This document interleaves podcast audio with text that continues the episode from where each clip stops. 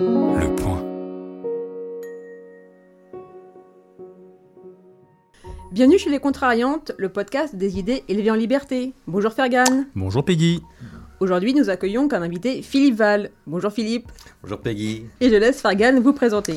Alors Philippe Val, on ne vous présente plus, vous êtes en effet depuis longtemps une voix incontournable du débat public français, vous êtes journaliste, écrivain, vous avez été pendant 14 ans le rédacteur en chef du célèbre journal satirique Charlie Hebdo. 20 ans. Enfin 17 ans, disons. Mais c'est pas grave. Vous avez été pendant 17 ans le rédacteur en chef du célèbre journal satirique Charlie Hebdo, avant d'occuper la fonction de directeur de la publication. Ah oui, vous avez raison. Ouais, ouais. Non mais je suis contrariant. Ouais, ça commence bien. Ah, ça commence. non, c'est vous qui avez raison. Mais comme quoi les journalistes, Oui, ils ont toujours raison. Alors, vous avez été, bel et bien, pendant 14 ans, le rédacteur en chef du célèbre journal satirique Charlie Hebdo, avant d'occuper la fonction de directeur de la publication du même journal. Vous avez également travaillé dans l'audiovisuel public, à la tête de France Inter. Vous avez à votre actif une quinzaine d'ouvrages. Alors, on peut pas euh, euh, être exhaustif, mais on peut citer entre autres Malaise dans la culture, C'était Charlie, Voltaire revient, Ils sont devenus fous, et vous avez récemment publié votre dernier livre, Le dictionnaire philosophique d'un monde sans Dieu, éditions de l'Observatoire. Vous êtes un défenseur acharné de la laïcité, mais vous ne vous limitez pas à la défense de ce principe constitutionnel car vous menez une réflexion beaucoup plus profonde et critique sur le fait religieux en tant que tel. Alors sans plus tarder, première question pour vous, cher Philippe. Le titre de votre dernier livre, Le dictionnaire philosophique d'un monde sans Dieu, est plutôt évocateur et en même temps n'est guère surprenant puisque l'ancien directeur de Charlie Hebdo que vous êtes a toujours assumé une forme d'athéisme euh, militant. Alors alors euh, où euh, la lutte contre l'islam radical est sur toutes les lèvres, diriez-vous que l'athéisme est le seul véritable remède contre le fanatisme? Croyez-vous en cet islam des Lumières que les autorités appellent de leur vœu Ou diriez-vous, avec l'anarchiste russe Mikhail Bakounine, que même si Dieu existait, il faudrait s'en débarrasser? Il y a plusieurs questions. Alors, d'abord, je ne pense pas que qu'il y ait des que les athées soient, soient des gens tous très intelligents et que les religieux soient tous euh, idiots ou antipathiques. Il y a des gens qui sont croyants, qui sont brillants et ouverts, et il y a des athées qui sont bornés euh, et stupides. Et, euh, Alors, il y, a, différentes sortes d'athées. Euh, il y a des gens qui, se croient athées parce qu'ils n'y pensent pas, par fainéantise, et qui ne font pas de travail philosophique sur sur eux enfin, pour, pour lesquels la pensée n'est pas un matériau à travailler, en quelque sorte, et qui pensent qu'ils ne croient pas en Dieu, mais dès qu'il leur arrive une tuile ou un pépin de santé et tout, peut-être qu'ils se tournent vers le ciel en se disant, mon Dieu, qu'est-ce que tu m'as fait? Et donc, ils savent pas très bien... euh, c'est par ignorance qu'ils croient être athées. Beaucoup, par exemple, je pense, euh, chez les écologistes, euh, ils, sont, ils se croient athées. En réalité, ils ne le sont pas du tout. euh, parce qu'ils croient en la nature, ce qui est la même chose que Dieu. Euh, la nature en, en tant que modèle, idéal, tout ça, c'est une fable, c'est quelque chose qui n'existe pas, évidemment, la nature. Donc, euh, est-ce que l'athéisme, je ne sais pas si l'athéisme peut sauver le monde, l'athéisme se contente de sauver la réalité, c'est-à-dire s'occupe de ce qui est réel et ne croit pas que derrière la réalité, il y ait autre chose. Ni avant, ni derrière. Il n'y a pas d'arrière-monde, il n'y a pas de...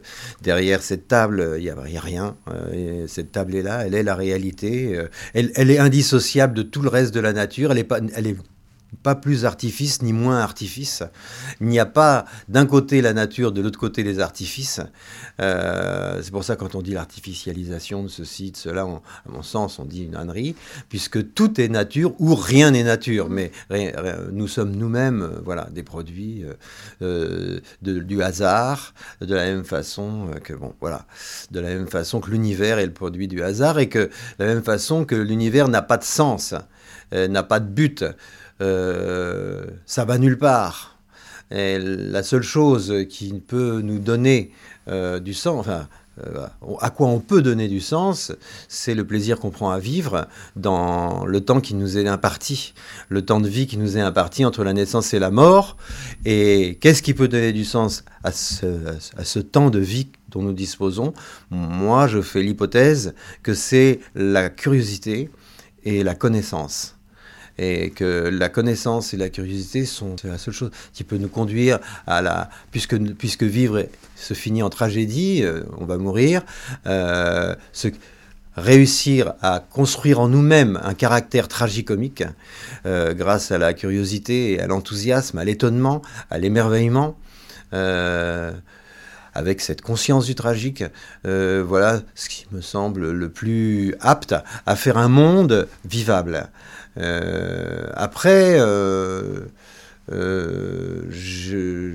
y a deux façons d'être croyant. Y a, je ne suis pas spécialiste puisque je ne suis pas croyant. Euh, peut-être que moi-même, si j'avais extrêmement mal aux dents, je me mettrais peut-être à implorer une divinité. Euh, bon, mais euh, mais je pense qu'il y a des croyants qui sont peinards. Ils, ont une idée du monde. Ils, imaginent. Après tout, comme les épicuriens qui, pensent un monde sans Dieu, mais les épicuriens n'excluent pas que peut-être quelque part des dieux existent et vivent très très à l'aise, euh, absolument dans, sans douleur, euh, mais ils ne peuvent rien pour nous et on peut rien pour eux. Et il n'y a, pas d'interaction possible entre la divinité et nous, donc c'est comme s'ils n'existaient pas. La seule chose qu'on puisse faire, c'est les imaginer et, si on les imagine heureux, les prendre pour modèle. Et il y a des gens qui ont une foi, quelle que soit leur religion, qui après tout, qui s'apparentent, qui peut s'apparenter à ça, et ces croyants-là ah, ne, ne, représentent aucun danger. Ceux qui croient que Dieu a des ordres à nous donner et qu'ils sont les intermédiaires entre euh, Dieu et nous, c'est-à-dire euh, ceux qui se sont investis de la tâche de répercuter la parole divine, ceux-là sont nos ennemis. Ils sont nos ennemis et je pense qu'on se doit de les combattre. On se doit de les combattre euh, avec les arguments, euh, avec ce qu'on peut, avec les moyens du bord, mais on ne doit surtout pas leur laisser les clés du monde dans lequel on vit. Le philosophe antimoderne Joseph de Maistre disait qu'on se rit ou qu'on se moque des religions, elles n'en demeurent pas moins vraies ou fausses la base durable de toute institution humaine, et s'appuyant sur cette thèse, de nombreux intellectuels conservateurs, on pense à Pierre Manant, Patrick Buisson, estiment que la montée en puissance de l'islam radical est la contrepartie mécanique de l'affaissement du christianisme en France et qu'il faudrait donc restaurer la prééminence de la religion historique du peuple français pour lutter contre cette religion plus récemment importée. Qu'est-ce que ce diagnostic vous inspire? Est-ce que seule une spiritualité peut lutter contre une autre spiritualité? Je pense que la pensée d'extrême droite, la, pensée antimoderne euh, qu'incarne notamment Joseph de Maistre, euh, est une pensée euh, qui se caractérise par le goût de l'élégance de ses paradoxes. Et c'est une pensée paradoxale qui jouit du paradoxe, qui aime beaucoup le paradoxe. Et euh, cette spiritualité euh, euh, qui n'existe, enfin qui repose peut-être sur rien, mais faut qui, qui est garante d'un certain ordre, que, tout ça, c'est très joli, mais ça correspond pas à beaucoup de réalité. La seule chose qui est juste là-dedans, peut-être, c'est que la religion, est un, est un artifice, elle aussi, hein, bon, euh, comme le Dieu dont, dont, elle prétend être euh, la règle ou la loi. Euh, c'est un artifice. Simplement, on a le choix entre plusieurs artifices possibles. On a, par exemple, moi, je j'arrive pas à, me détacher de l'idée. C'est ce qui fait qu'au fond, euh, on, est, on, est, condamné quand on, quand on pense profondément à ces trucs-là, à un certain scepticisme, à une, certaine position sceptique, à une, position montaignienne, montaignienne ou montagniste, mm. qui d'ailleurs, entre parenthèses, qui est pour moi le, maître mm. à, penser euh, euh, suprême. c'est on, choisit la première, le premier groupe primitif qui a réussi à assembler d'autres groupes primitifs autour de lui, l'a fait par l'invention d'une fiction fédératrice, d'un artifice fédérateur. Donc, euh, on, a, on a le Moi, mon artifice fédérateur, euh, c'est euh, la, démocratie représentative, mm. parce que je pense que jusqu'à maintenant, c'est ce qui garantit le mieux la paix pour le corps euh, pour qu'on nous foute la paix et qu'on nous laisse vivre et qu'on nous laisse accomplir notre existence entre notre naissance et notre mort. Euh, je connais pas grand-chose d'autre de mieux et, je dis ça un peu par expérience parce que j'ai passé euh, une bonne dizaine d'années de ma vie à faire des reportages à l'étranger dans des pays très divers et, non démocratiques. Et je pense que d'abord, eux, les gens que j'ai rencontrés dans ces pays au fil de mes reportages euh, m'ont tous dit Ah, surtout faites attention à vous, euh, les Européens, euh, contrairement à ce que nous pensons de nous-mêmes. On pense beaucoup plus bien de bien de nous à l'étranger qu'on ne pense de bien de nous chez nous. Et qui disait Mais Vous savez, prenez soin de vous, si jamais vous disparaissez, vous, l'Europe occidentale, Mhm. en tant qu'Europe, pour nous c'est foutu parce que vous êtes notre phare, vous êtes notre espoir, vous êtes, c'est vers vous, c'est de vous qu'on veut s'approcher. Et on le voit bien d'ailleurs quand on, la- Mhm. le, le cas de l'Ukraine qui est un cas assez proche. mais J'ai entendu ces discours-là en Chine, je l'ai entendu en Afrique, euh, au Mozambique, euh, dans, donc euh, dans, dans des pays vraiment très divers. On a dit vraiment on a besoin de vous. Le Vietnam, an- ancien pays euh, colonisé, et, euh, et combien de fois au Vietnam on nous a dit euh, qu'ils étaient inquiets pour l'Europe et pour la France, qu'ils voulaient que ça tienne notre histoire. Donc moi, euh, entre plusieurs fictions, il faut choisir celle euh, qui s'accorde le plus avec notre raison et avec notre perception de la réalité lorsqu'on se débarrasse euh, des biais moraux, des biais religieux, des biais qu'on essaye de comprendre d'abord d'une façon un peu neutre la réalité qui se présente à nous, avant de juger et avant de dire ce pourquoi on est pour ou contre, avec notre raison, essayer de chercher la meilleure fiction pour que notre euh, bonheur de vivre, notre joie de vivre euh, puisse euh, exister, tout simplement. parce que il n'y a que ça qui vaille. C'est la valeur suprême. Au fond, et là, ça n'est pas paradoxal. Ça paraît paradoxal, contrairement, mais contrairement à Joseph de Maistre, je pense que ça n'est pas paradoxal. Mais je pense qu'une des, grandes vertus qu'on peut cultiver dans nos, sociétés, par- parmi les grandes vertus, il y a la, frivolité, la légèreté, la fantaisie, la grâce. La grâce n'a pas besoin de la divinité. La grâce, c'est un certain rapport au réel et à, son propre, à sa propre existence. Et une, certaine légèreté. Euh, il faut, il faut que quelque chose danse en nous. Enfin, bon, si, si tant est que ce soit toujours possible. Mais bon, en tous les cas, faut y penser. Faut, faut, faut pas que cette idée-là ne nous, ne nous abandonne. Euh, faut pas laisser tomber cette idée-là de la légèreté, de, du divertissement, de, dans- c'est anti-pascalien ce que je dis, parce que euh, Pascal, contrairement à ce qu'on pourrait penser, est un de ces très grands écrivains euh, qui décrit dans un premier temps un monde sans Dieu, mais qui ne le supporte pas. Oui.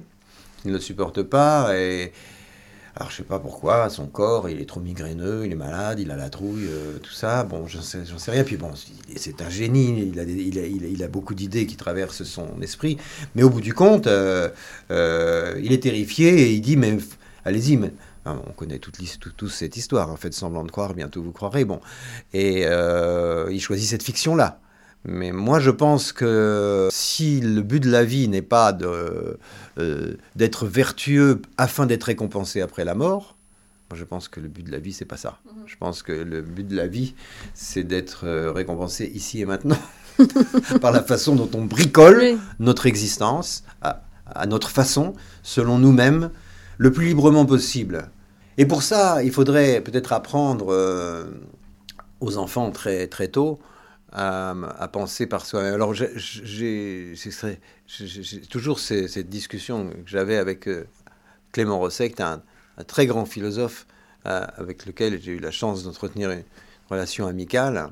Et quand il était professeur à, l'université de Nice, en début d'année, il disait à ses étudiants, euh, voilà, le but de, cette année, c'est qu'à la fin, au mois de juin, vous arriviez un peu à penser par vous-même, euh, bon, vous n'y arriverez pas, vous êtes trop con, mais on va quand même essayer d'y arriver, on va quand même essayer. Quoi.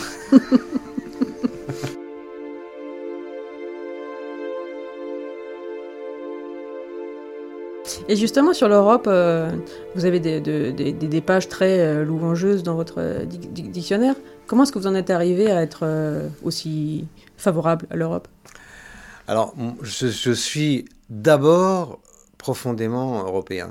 Je me sens, euh, bah, enfin, si j'avais à, si j'avais à faire une, euh, comment dire, une hiérarchie, euh, bon, d'abord, je pense qu'on, on- on- ça aussi, on se raconte une histoire. Je pense que j'ai un, un article sur le moi, en quelque, dans mon, dans mon dictionnaire, sur le moi. Je pense que le moi, il n'existe pas et c'est perdre son temps euh, que d'essayer Mm. de, bon, de l'exprimer. euh, De toute façon, bon. neurobiologiquement, Voilà. ça, ça se tient. Le, moi est une reconstruction. Le moi est une ouais. reconstruction permanente en plus. Donc, euh, il existe en tant que devenir et en tant que, euh, que désir changeant, mais en tant que personnalité stable, ben, Mm. j'y crois pas beaucoup. Bon. Donc, euh, je me sens démocrate parce que parce que c'est la fiction là, de démocratie représentative que, que je trouve la plus la plus intéressante, celle qui permet le plus à l'aventure humaine de s'accomplir. Mm. euh, voilà. Euh, ensuite, je me sens européen parce que j'aime profondément cette culture européenne et ces pays d'Europe. Après, euh, français, machin, tout ça, parisien, et parisien de la rive gauche. Et euh, mais ça descend là, après, voilà. Ensuite, euh, je, je suis né quelques années après la guerre. Et, et dans ma génération, euh, vraiment, euh, j'aimerais qu'on me croie. Euh, j'ai passé toute ma jeunesse et une partie de mon âge adulte, de, de, de jeune adulte, entouré de gens de toutes sortes, dans les milieux de la musique notamment, euh, mais donc des milieux un peu universitaires. Moi, j'ai pas été à la fac du tout. hein, j'ai quitté l'école assez jeune, mais bon, enfin bon, je connaissais des intellos, tu vois, des, des ouvriers, des fils de ceci, des fils de rien. euh, et des fils de n'importe quoi, et, euh, et tous étaient européens, Mm. à droite comme à gauche. On était tous à fond pour l'Europe. Moi, j'allais, j'apprenais l'allemand en première langue et, et j'allais dans le nord de l'Allemagne. euh, euh, dans une famille tous les étés, euh, j'avais une bande de copains, on était tellement fiers d'être des Européens, de, de se sentir chez soi en Italie, Mm. euh, en Allemagne, en, en Angleterre, euh, en Israël. Bon, alors Israël, c'est venu après, mais je pense que c'est un bout d'Europe au Moyen-Orient, et euh, c'est la raison pour... Enfin bon.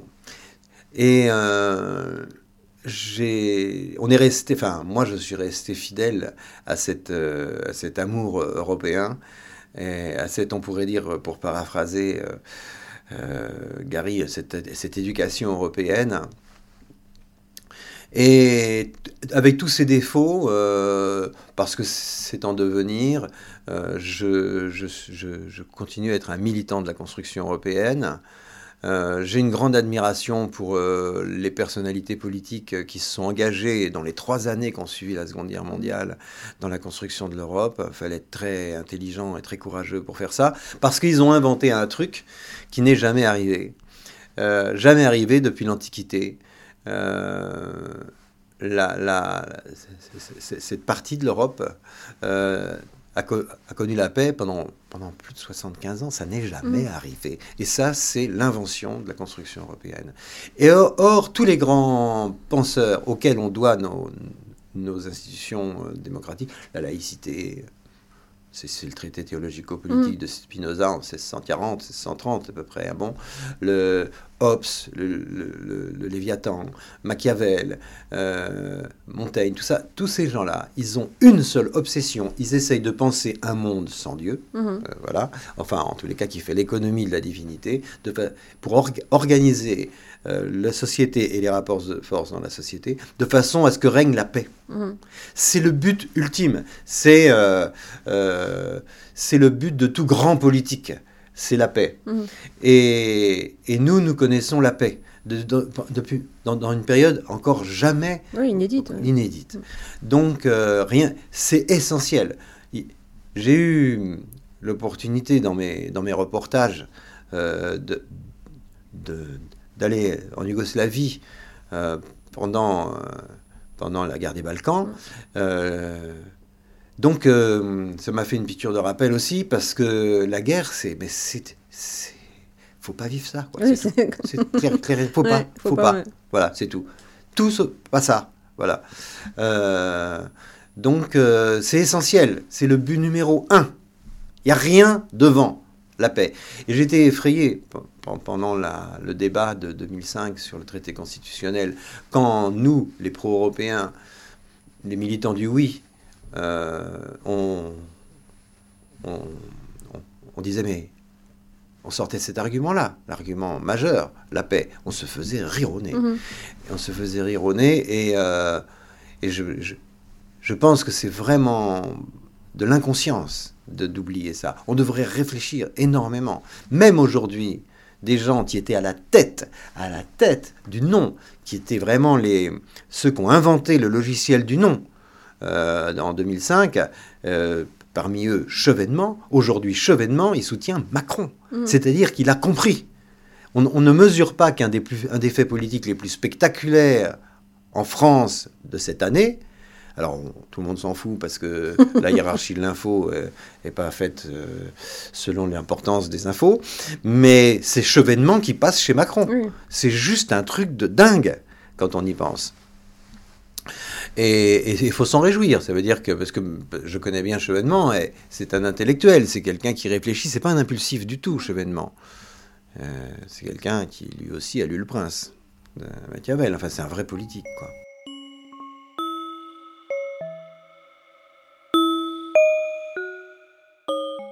Alors qu'on s'en réjouisse ou qu'on le déplore, l'Occident est aussi marqué euh, par un héritage culturel chrétien. Est-ce que vous considérez, euh, malgré votre athéisme, que notre civilisation euh, a, ne serait-ce qu'une petite dette envers la, religion chrétienne? Ou est-ce que vous pensez que tout ce qui fait notre force aujourd'hui s'est obtenu en dépit du christianisme et non grâce à lui? Ah là là, ça c'est une, c'est presque un livre. Oui, tout à fait. Voilà, donc. Alors trois minutes. Non, mais c'est une question. c'est une question qu'on se pose tous quand on est voilà, moi quand j'écris, par exemple, euh, je m'isole à la campagne, mais avant d'écrire, généralement, je fais un grand tour euh, jusqu'à une petite église romane, magnifique, en haut d'une colline, au milieu de rien. Euh. et là, je fais une petite pause, je, ne, je ne prie pas, mais je viens là parce qu'il y a quelque chose, il y a le murmure des siècles qui est là, et cette petite église romane est si belle. Et ensuite, je redescends bosser. Bon. Et euh, alors, le christianisme, d'abord, c'est une espèce de judaïsme qui a une qualité. C'est que dans le, il a, il a pris au judaïsme, euh, même si le commentaire est long à venir, euh, le commentaire à force de loi. Et le, commentaire prime sur le texte, contrairement dans la religion musulmane, où c'est un vrai problème. Bon. Donc, euh, ça permet la modernisation et l'adaptation euh, de, la société, enfin, de l'une à l'autre de la société et de la religion. Dans l'écriture, il, y a des, il y a des portes de sortie dans les évangiles. Hein. Euh, le Christ dit des choses contradictoires, ce qui est très intéressant. Mm. Ça permet, au nom du christianisme, d'aller contre la religion, tout au long du christianisme. Euh, jusqu'à une phrase qui est quand même la plus stupéfiante du, euh, des évangiles, qui est la, la, dernière phrase que prononce le Christ en croix, c'est Mon Père, mon Père, pourquoi m'as-tu abandonné? Ça vous, là, c'est tout s'écroule, normalement, mm. tout est fini. Il y, a un gros doute, quoi, quand même. Euh, donc, euh, le christianisme tel qu'il se bâtit après, c'est-à-dire le premier évangéliste arrive 30-40 ans après, et puis euh, voilà, ça, c'est le premier, c'est tout au long du premier siècle que les que les évangiles s'écrivent et qu'on finit par sélectionner les quatre évangiles synoptiques les trois synoptiques, hein, et puis il y en a un quatrième qui est moins synoptique, je pense, euh, qui est euh, un petit peu moins, bon, je sais plus lequel. Mais euh, il y a des tas de choses contradictoires là-dedans, mais c'est les pères de l'Église qui vont. c'est d'abord Saint Paul, qui, et puis ensuite Saint Augustin, et machin, Thomas d'Aquin, tout ça, bon, qui vont faire du christianisme une idéologie en quelque sorte. Une idéologie contre laquelle on peut se rebeller.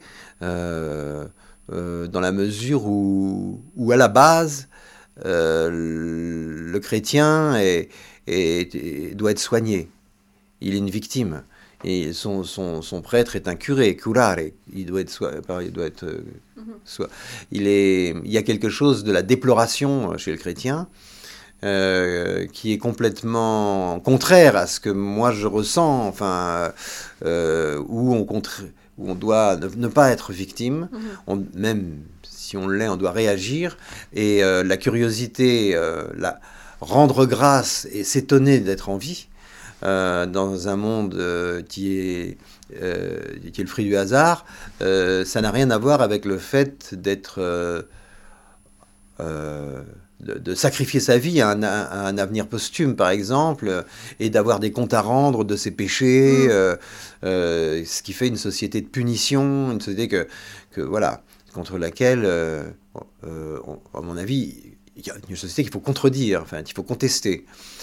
alors, il y, a, une dialectique entre le désir humain et, et, la, et, l'évolution intellectuelle.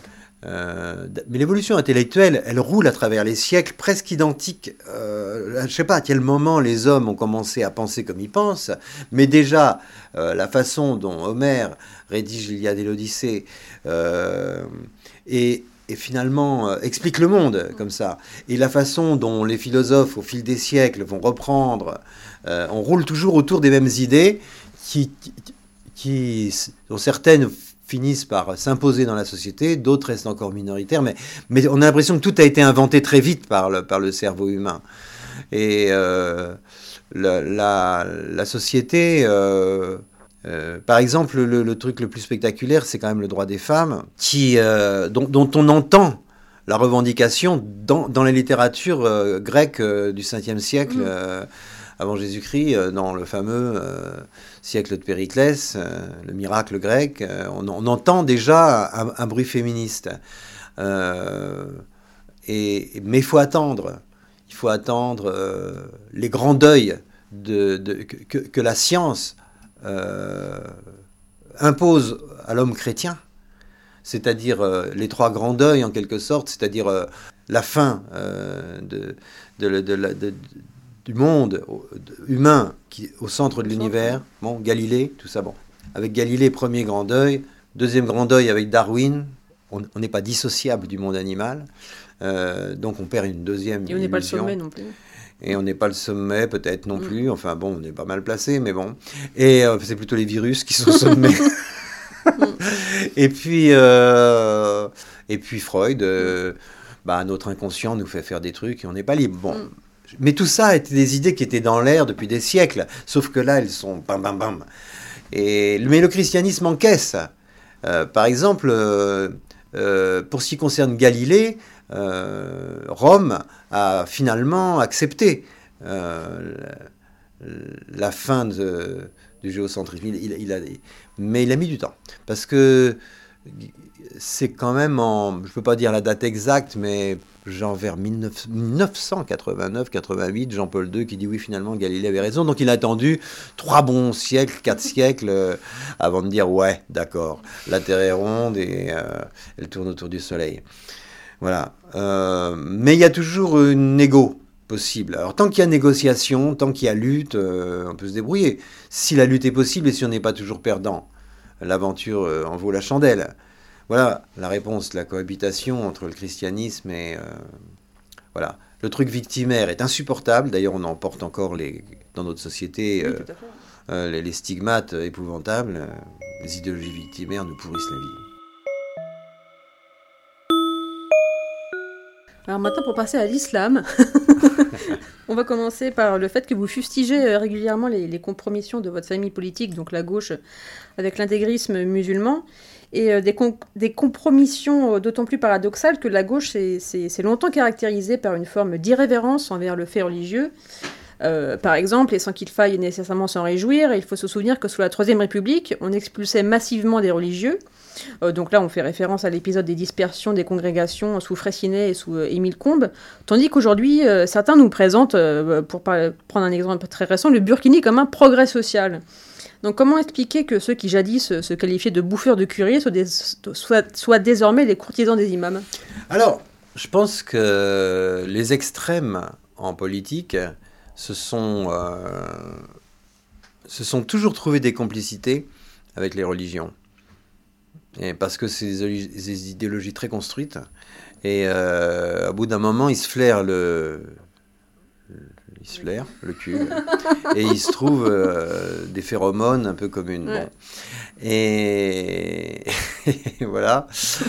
Je pense que la gauche laïque, euh, etc., elle a disparu, enfin républicaine, et, une gauche euh, ouverte au monde, euh, universaliste, la gauche de Blum, de, de, Mendès France, Rocard, toute, toute, cette mouvance de gauche-là s'est fait phagocyter par une gauche extrême qui flirte avec d'autres extrêmes et euh, parce qu'il y trouve des complicités. Le Burkini, euh, moi je veux bien, mais il faut, faut que les mecs ils aillent euh, se baigner tout habillés aussi. Hein. Mm. sinon, je disais ça dans, une, dans un édito il n'y a pas longtemps. Je disais, mais parce que nos bourrelets de mecs, ça peut donner des mauvaises pensées aux gonzesses aussi. Hein. Donc. pourquoi pas plonger euh, tout habillé aussi dans la piscine? En réalité, euh, c'est, tout ça ne tient pas debout parce qu'on a, on a interdit, à juste raison d'ailleurs, les shorts longs dans, dans, les piscines pour des raisons d'hygiène. Mmh. Et voilà qu'on met le burkini. Donc ça veut dire quoi?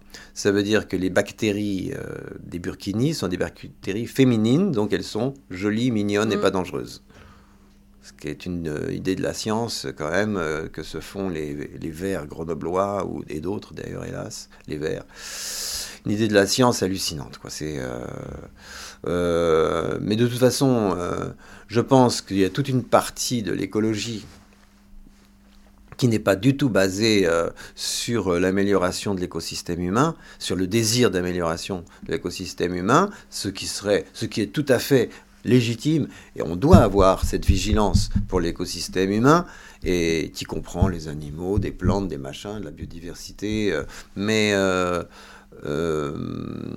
mais au nom euh, du, bien-être humain, euh, au nom de la santé humaine, de la bonne santé humaine. Et là, ce qu'ils veulent sauver, c'est la nature. dont on n'a rien à foutre en réalité. Vous voyez, en tant que nature, on n'en a rien à foutre. Et, et, en ça, ils sont très proches des religieux, ils sont très proches de l'islam. On comprend bien que, que cette espèce de, de, puritanisme naturel euh, s'accorde merveilleusement avec, le, avec la bigoterie euh, de toutes les religions, et là en l'occurrence de l'islam. Parmi les raisons qui expliquent notre complaisance collective vis-à-vis de l'islam radical, et vous l'évoquez dans euh, dans vos œuvres, dans vos ouvrages, figure probablement ce qu'on appelle aujourd'hui le complexe colonial, soit la conviction qu'il y aurait une sorte de continuum logique entre l'universalisme occidental d'un côté et l'impérialisme au motif que le premier a momentanément été le support du second. C'est en tout cas la critique qui émerge des écoles et des théories post-décoloniales avec en première ligne des figures comme Édouard Saïd. Alors est-ce qu'il faut prendre cette critique au sérieux et renoncer à chercher des principes applicables à toute l'espèce humaine au motif que cette entreprise serait par essence ethnocentrée et ne peut déboucher que sur des fiascos, à l'image des échecs récents en Irak, en Afghanistan. Autrement dit, Philippe Val, le relativisme est-il le nouvel horizon de l'égalité de l'émancipation? Après tout, de quel droit?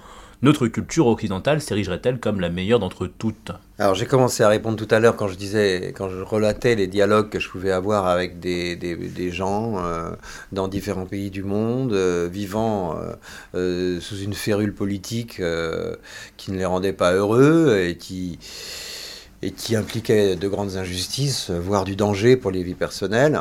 Et toutes ont été d'accord. Nous, on a, vous savez, la, démocratie occidentale, elle n'a pas été inventée par trois Parisiens, mm. euh, deux Anglais et quatre Allemands. Hein. Elle, elle, est le fruit d'une réflexion euh, du monde entier. Elle est, le fruit d'un désir humain qui a pu s'accomplir là et qui n'a pas d'origine précise. Euh, pendant la Révolution française, par exemple, il y avait je ne sais pas combien de nationalités à Paris euh, qui travaillaient euh, autour de la constituante. je pense que c'est un bien commun. L'Europe, c'est un bien commun de l'humanité. Ça n'est pas une propriété des habitants de l'Europe. Alors, quant à la relation avec l'islam, qui serait une relation post-coloniale, enfin, dont, dont la nature serait, euh, dont la nature serait liée au passé colonial, ça n'est pas vrai. Ça n'est pas vrai parce que quand on lit les auteurs euh, euh, anciens du 17e, du, du 18e, on voit le rapport par exemple à la Turquie, qui n'est pas très éloigné du rapport qu'on a à la religion musulmane en Europe encore aujourd'hui. C'est une relation de méfiance, une relation de méfiance quant à la quand on fait aux femmes notamment euh, c'est dans euh, une relation de et puis et puis les à l'époque où l'Europe n'était pas encore très colonisatrice la Turquie l'était déjà ça on, l'a oublié on a beaucoup oublié ça. On oublie carrément énormément ça. À, une époque où l'esclavage ne se pratiquait pas encore, l'esclavage se pratiquait déjà dans le monde musulman. Donc euh, il y a une antériorité. Ça ne veut pas dire qu'ils sont plus coupables ou moins que nous, euh, après tout. Mais ce qu'il faut, enfin moi je ne sais pas ce que vous en pensez, mais, mais euh, ce qui me scandalise, c'est qu'on ne peut pas faire porter à une génération les, faits et gestes d'une autre. Un pays, au bout d'un certain temps, quand la poussière est retombée, il a des dettes vis-à-vis d'un... Enfin, un peuple peut avoir des dettes vis-à-vis d'un autre peuple, euh, parce qu'il y a eu des guerres, il y a eu de l'oppression, il y a eu de la colonisation, il y a eu de... voire même... voire aussi euh, de, l'esclavage, enfin bon, des, choses tout à fait dramatiques. Euh, mais il y a des réparations qu'on peut demander. On peut, on peut surtout demander, et avant toute chose, euh, que la mémoire de ça soit entretenue. Euh, mais on ne peut pas demander à un enfant qui naît aujourd'hui. Un enfant qui naît aujourd'hui, il n'a pas choisi sa mm. couleur de peau, il n'a pas choisi l'endroit où il vit. Donc, stop, c'est criminel de faire un, que, des enfants dans la cour de récré, qu'on en soit encore aujourd'hui, que des enfants dans la cour de récré s'engueulent, parce qu'il y en a qui disent Ouais, toi, tu m'as réduit en esclavage, ma mhm. famille, mon pays, machin. On n'a pas fait le boulot. Mhm. Comment expliquer ça? Parce que les deux, peut-être que les deux parties sont de mauvaise foi et sont, sont pas honnêtes intellectuellement. Et je pense que, par exemple, dans le cas de l'Algérie, parce que c'est le cas qui nous est le plus proche, nous en France, je pense qu'il y a une très très on a essayé, après la guerre d'Algérie, je pense que la France a fait preuve de relativement bonne volonté, même s'il y a beaucoup à critiquer, mais, euh, mais le pouvoir algérien, de toute évidence, non. Parce qu'il ne s'est conservé en tant que pouvoir corrompu et dictatorial que grâce à la haine, en soudant le peuple contre, dans la haine de la France. Comment expliquer que, à partir de 1949, Israël, Israël, c'est-à-dire le pays des Juifs, le pays qu'on a, que les Juifs ont fondé pour pouvoir vivre sans se faire assassiner. Bon, Israël a commencé à faire ce travail avec l'Allemagne. L'Allemagne, vous vous rendez compte? L'Allemagne, c'est-à-dire le pays du nazisme, qui a cherché à exterminer la totalité du peuple juif, hein, donc un, un génocide, qui a voulu accomplir un génocide et qui a tué, assassiné, massacré dans des conditions qui font encore dresser euh, qui, font, qui nous la gorge, qui font dresser les poils sur les bras, qui, sont absolument inimaginables. Euh, enfin, donc euh, la Shoah, bon, le peuple de la Shoah et le, et, le, peuple victime du peuple. Bon, ils ont réussi. Et nous, on s'engueule encore avec l'Algérie Non mais attends, où on est? Dans On est sur la planète Mars? Qu'est-ce qui s'est passé? Pourquoi on n'a pas, pourquoi on n'a pas fait le boulot? Ça tient pas debout. Il y, y, a quelque chose d'absolument révoltant là-dedans dans ce, rapport faux, biaisé, menteur, euh, on n'arrive pas à construire quelque chose. À chaque fois, ça, ça, se barre. Et pourtant, dans, dans, ma, dans ma jeunesse, où, je faisais beaucoup de concerts, beaucoup de tournées, euh, et que et que j'allais jouer partout, euh, dans, dans, dans, toutes les régions, dans toutes les villes, dans villes, villages, y compris les, par exemple les pays miniers, euh, comme la Lorraine euh, ou de Casseville dans le sud-ouest, où il y a beaucoup d'immigration, mais les structures culturelles, elles étaient souvent dirigées même par des, des, gosses, enfin des, jeunes gens, des jeunes femmes, des jeunes hommes qui venaient d'Algérie. Et, euh, ils étaient en, pleine intégration. Je ne dis pas qu'il n'y avait pas de racisme en France, il y avait du racisme en France, mais, mais, mais on n'était pas raciste. Enfin, on était dans un milieu non raciste.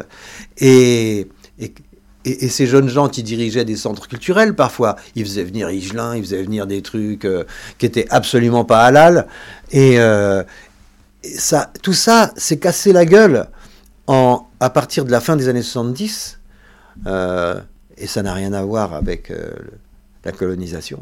Ça s'est cassé la gueule à partir de 79, quand l'ayatollah Khomeini est retourné en Iran, et que ça a politisé l'islam, ça a réidéologisé l'islam, et notamment l'islam de ces enfants qui n'étaient pas religieux du tout. J'ai jamais vu une femme voilée de ma vie pendant ces années-là. J'ai jamais entendu le mot juif et j'ai jamais entendu le mot musulman. Et pourtant, Dieu sait s'il y avait des Vietnamiens, des Juifs, des musulmans dans ce milieu-là.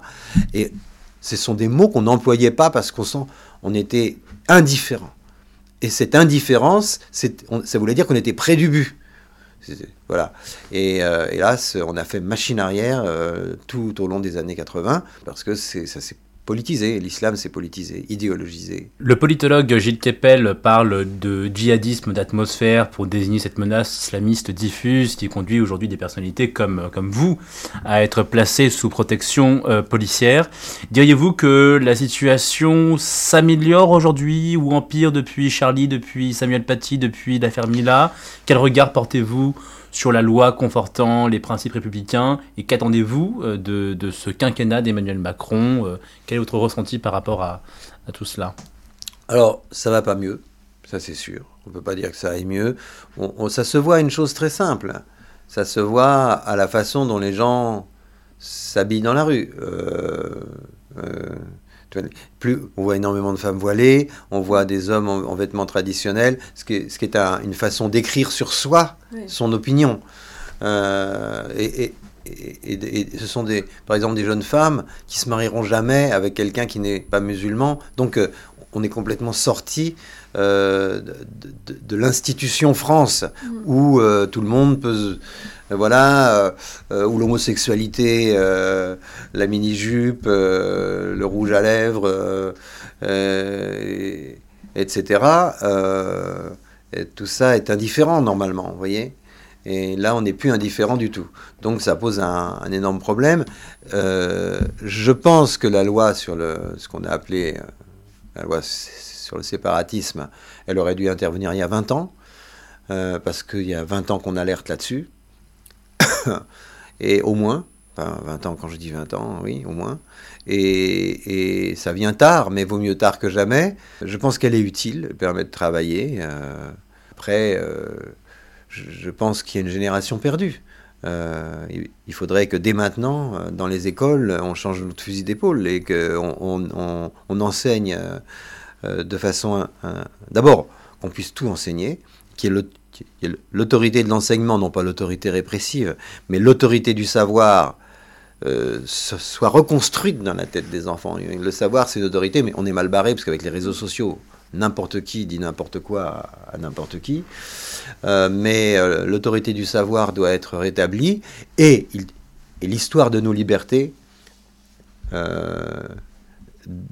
devrait être une matière, une matière avec un examen en fin d'année qui, permet. Et si on n'a pas la moyenne, on passe pas en classe supérieure. Enfin, l'histoire de nos libertés doit nous accompagner, qu'une histoire sociale, philosophique, littéraire, politique. Euh, ça doit aller jusqu'en terminale. Il faut que cette matière soit partagée par tous, parce que jusqu'après deux générations après la guerre, la guerre a encore servi de surmoi. Alors, mais après, euh, quand commençaient à disparaître les témoins de cette époque, euh, les raisons de nos institutions, les raisons de la laïcité, les raisons de, toutes ces choses qui, garantissent la paix, la, paix, civile, en quelque sorte, ont disparu. Elles ne sont pas, euh, elles ne sont pas vivantes dans, notre conscience. les gens ont des opinions sans savoir. Ils ont beaucoup de jeunes gens c'est pas de leur faute d'ailleurs, euh, ont des opinions sans savoir. Et puis voilà, il y, a un problème avec le monde enseignant et qu'il va falloir rétablir très vite. Je ne sais pas si on va y arriver. Euh. mais sinon, la paix civile dans les temps qui viennent euh, n'est pas garantie. Nous devons partager des fictions communes, au-delà de nos fictions plus intimes que sont les religions, etc. Nos opinions politiques, voilà. Et on doit partager des fictions communes.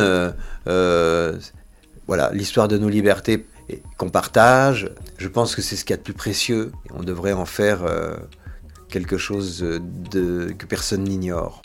Merci beaucoup euh, Philippe Val d'avoir accepté donc de participer à cette émission des contrariantes. Merci beaucoup Peggy.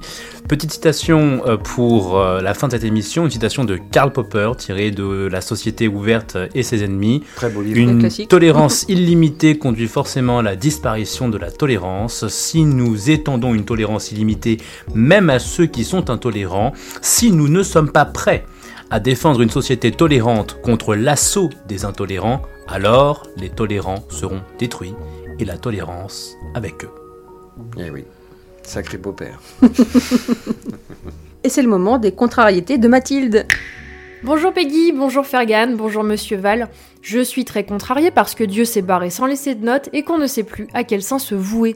Oui, parce qu'on ne va pas se mentir, maintenant que Johnny et Paul le Poulpe sont morts, la concurrence des nouvelles divinités païennes est très ouverte. Alors on a bien Cyril Hanouna pour éveiller les consciences et endormir les cerveaux, Greta Thunberg qui fend la mer pour se déplacer, Jean-Luc Mélenchon, gourou de la feinte trinité, PS vert et insoumis, Mona Chollet au ministère de la sorcellerie succède à J.K. Rowling, Sandrine Rousseau, prophète de l'ordre de la déconstruction, ou encore le professeur Raoult dont on peut d'ailleurs se procurer un centon à Marseille pour compléter sa crèche. Même Emmanuel Macron a appris la modestie. Se comparant d'abord à Jupiter, il se serait récemment comparé en Conseil des ministres à Héphaïstos, le dieu grec de la forge qui, rappelons-le, boite et se fait cocufier par sa femme avec Mars, le dieu de la guerre.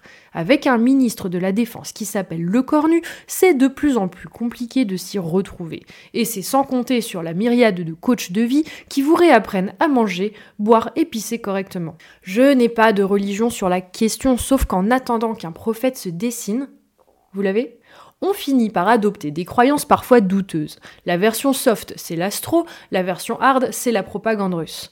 Moi-même, j'ai mis du temps à trouver ma chapelle, vous me direz normal, après tout, je suis verso.